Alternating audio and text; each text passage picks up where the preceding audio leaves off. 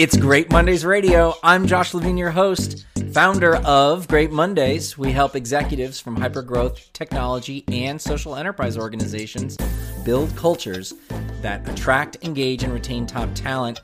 If you'd like to be a guest on our program, hang out for about 20 minutes and I'll tell you how.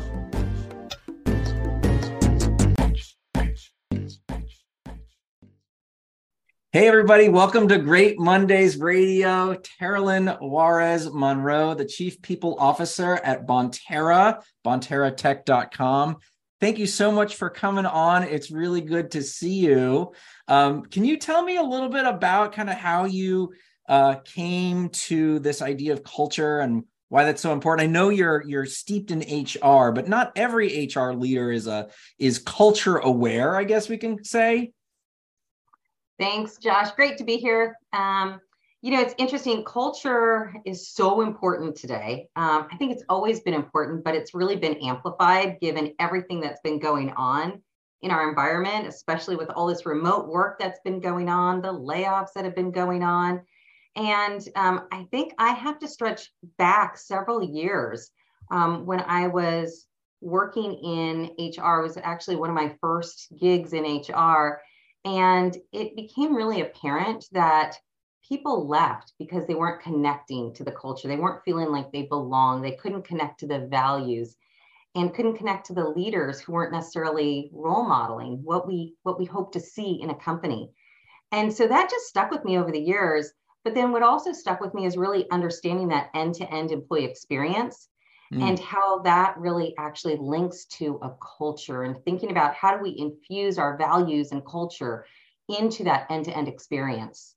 Can you tell me a little bit more about end-to-end, what you mean by the end-to-end employee experience?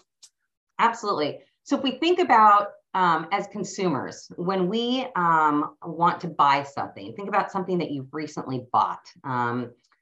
You actually have a need. And so you're going to shop for it, then you're going to buy it, then you're going to use it, and then hopefully it doesn't need service, but sometimes it does. Well, if we think about the end-to-end employee experience, you can apply that same thinking in terms of there's candidates who are looking for a job. There are companies who want to find candidates looking for a job. And then you have employees, and then you have alumni. And across that, all those different personas, you've got moments that matter. Moments that tell a candidate, an employee, or an alumni, wow, this is a great place to work, or this was a great place to work. And they're going to be your best promoters and advocates and champions for your brand and your culture. When you get those moments right, that makes a huge difference, and that creates that stickiness. Mm-hmm. But also, it also attracts other people, but it also leaves that impression with folks so that they feel proud of the organization even when they've left. I feel like that's something that culture leaders don't think about, is the post-employment moment, the alumni. It's just so important to have a good feeling. You want, if someone leaves on good terms, then they can continue to refer back to you. They may even come back and work for the company. I feel like it always just kind of stops at the, like, all right, see ya. Don't let the door hit you on the way out. Yeah, it's interesting.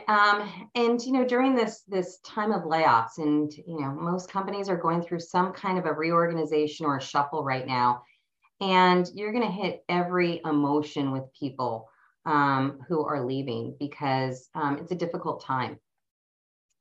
And so I always try to say, when someone becomes an alumni, you want to create the best possible experience. It's not always going to be the best experience, depending on the terms in which they leave, but how can you create the best possible experience for that very reason that you're talking about? Yeah, absolutely. I also feel like, in my experience, the kind of initial interview experience is also shortchanged. That's always I feel like almost the first, and you're talking about moments that matter, that moment where you get to see if this organization is all it's cracked up to be. And often it's a afterthought. Oh my God, I'm running late. I don't know how many times it's like the person who, welcomes you to an interview is like, I totally forgot you were coming. And you're like, well, what? That's such a Like, you could have done that so much better, right? The amount of power or goodwill that you could gain if you're trying to recruit these people. Mm-hmm. It's so true. It's interesting. Years ago, I worked for an organizational psychologist. He was amazing. And he said there are two things that matter to an employee during times of change or during those moments. And the two turn into a question. One is, do you care about me? And do you care about my role? And whether you're an alum, a candidate rather, right, who's interviewing for a position, and in that scenario that you just gave, right, do you care about me? Because you were 10 minutes late and we only have a 20-minute interview. Yeah. How important is this role to you if you can't even be on time for our meeting or interview? But that carries through the employee experience when someone is actually an employee at the company as well. Yeah. Yeah, that's true. All right. So I want to ask you about wins and fails, culture wins and fails in your career. So you've done this for a while, and I would love for you to kind of reach back and think about a moment, two moments that we can learn from. We want to hear from someone like you. What is a win that you had that's like, man, this was something that really that was so important. It just stuck with me, and I took that lesson forward. And then the same with that fail. What happened where you're like, oh man, if only I had known? Something that we can learn from. Oh gosh, so many learnings over the years. Yes, I know. Just pick two. Okay, two. Let's see. So in terms of a win,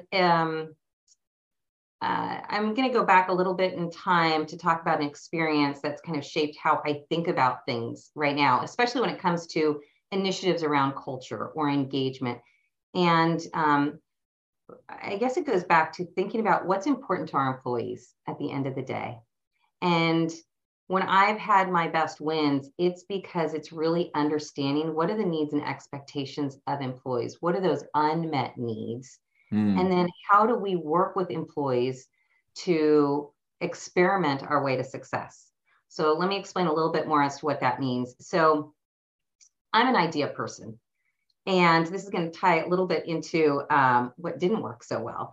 Perfect. I can come up with the best ideas, and I get all excited about ideas. However, if they don't fill a need, if they don't resonate with our employees as we're rolling them out, they kind of fall flat. You won't see that utilization that you want. You won't see the adoption. You won't see people excited about it. And so what I've learned over the years is some of my best wins have been because we've really understood our employees and thought about them as customers of our services and offerings. Oh, wow. Right? And when you start to think about that, then you say, well, what's really important to them? What are their unmet needs? What's that employee value proposition really mean to them?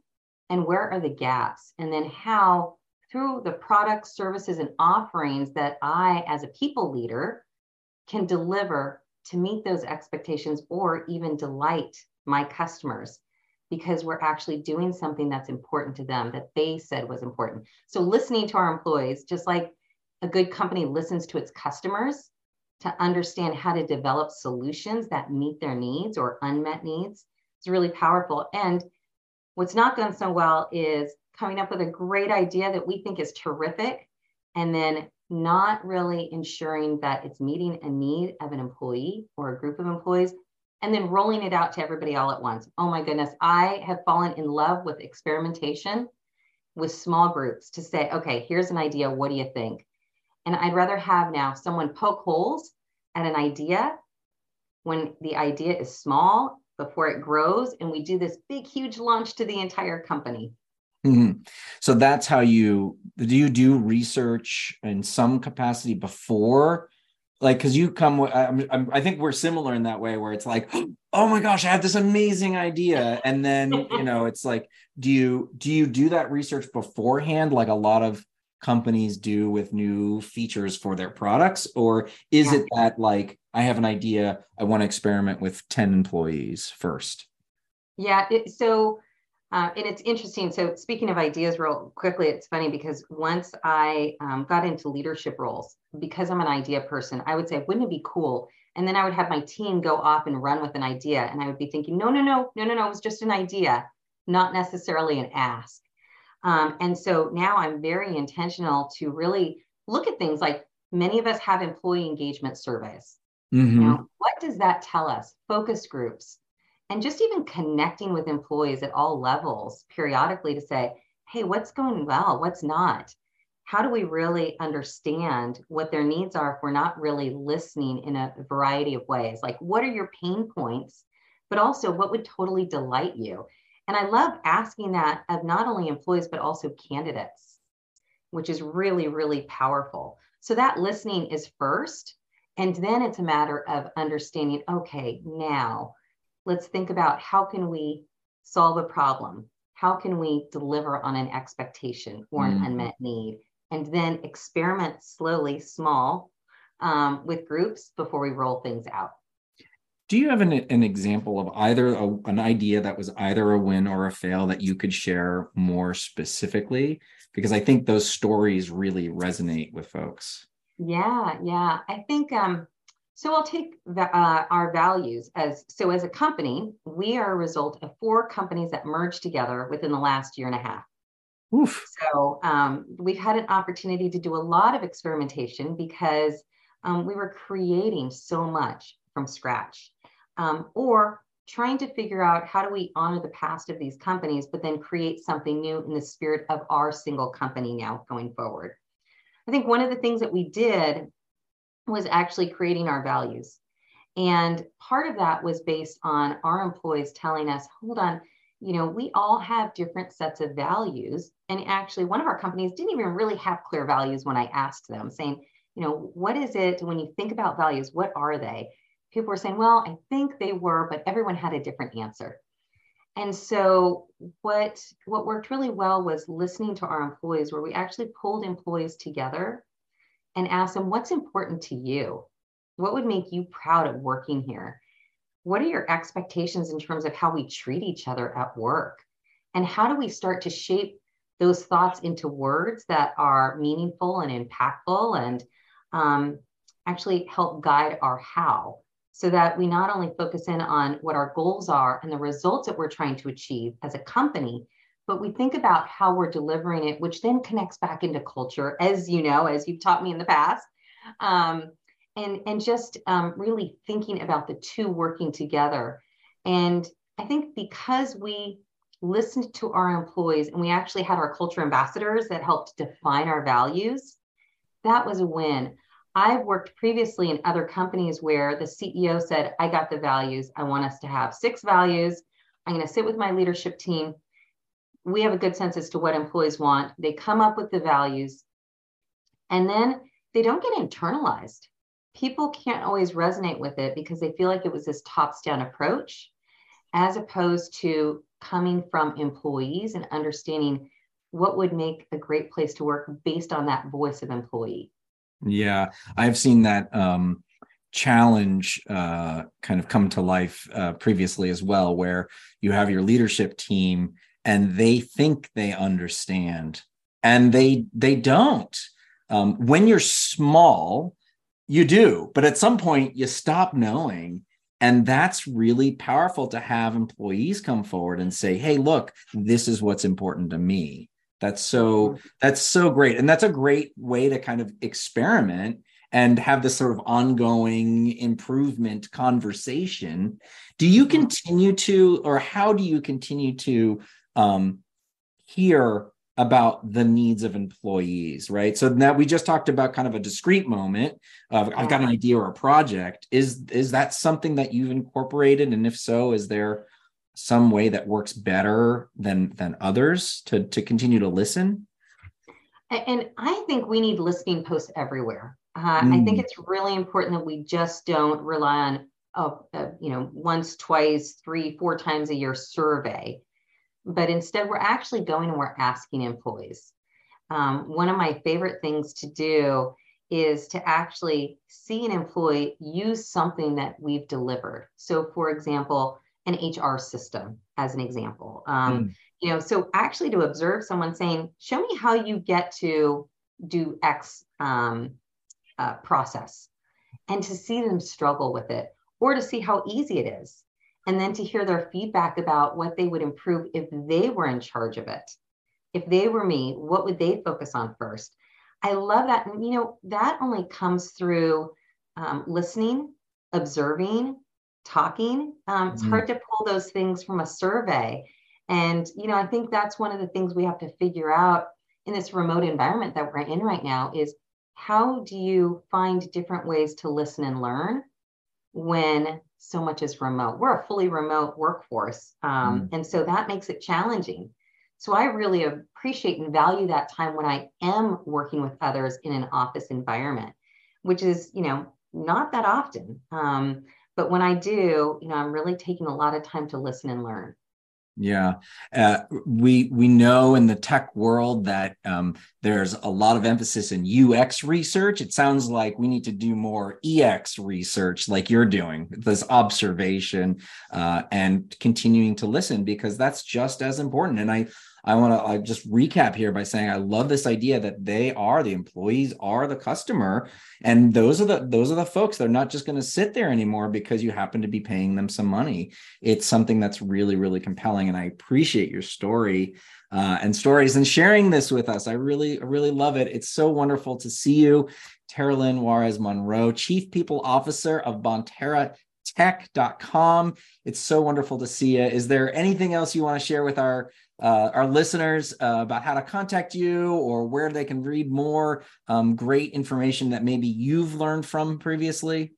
Yeah, so there's lots of great places to go and listen and learn. You know, I think LinkedIn is actually super powerful. Okay. I also think Harvard Business Review always has great articles around culture and leadership, which is so key. You know, as a company, we are all about powering those who power social impact.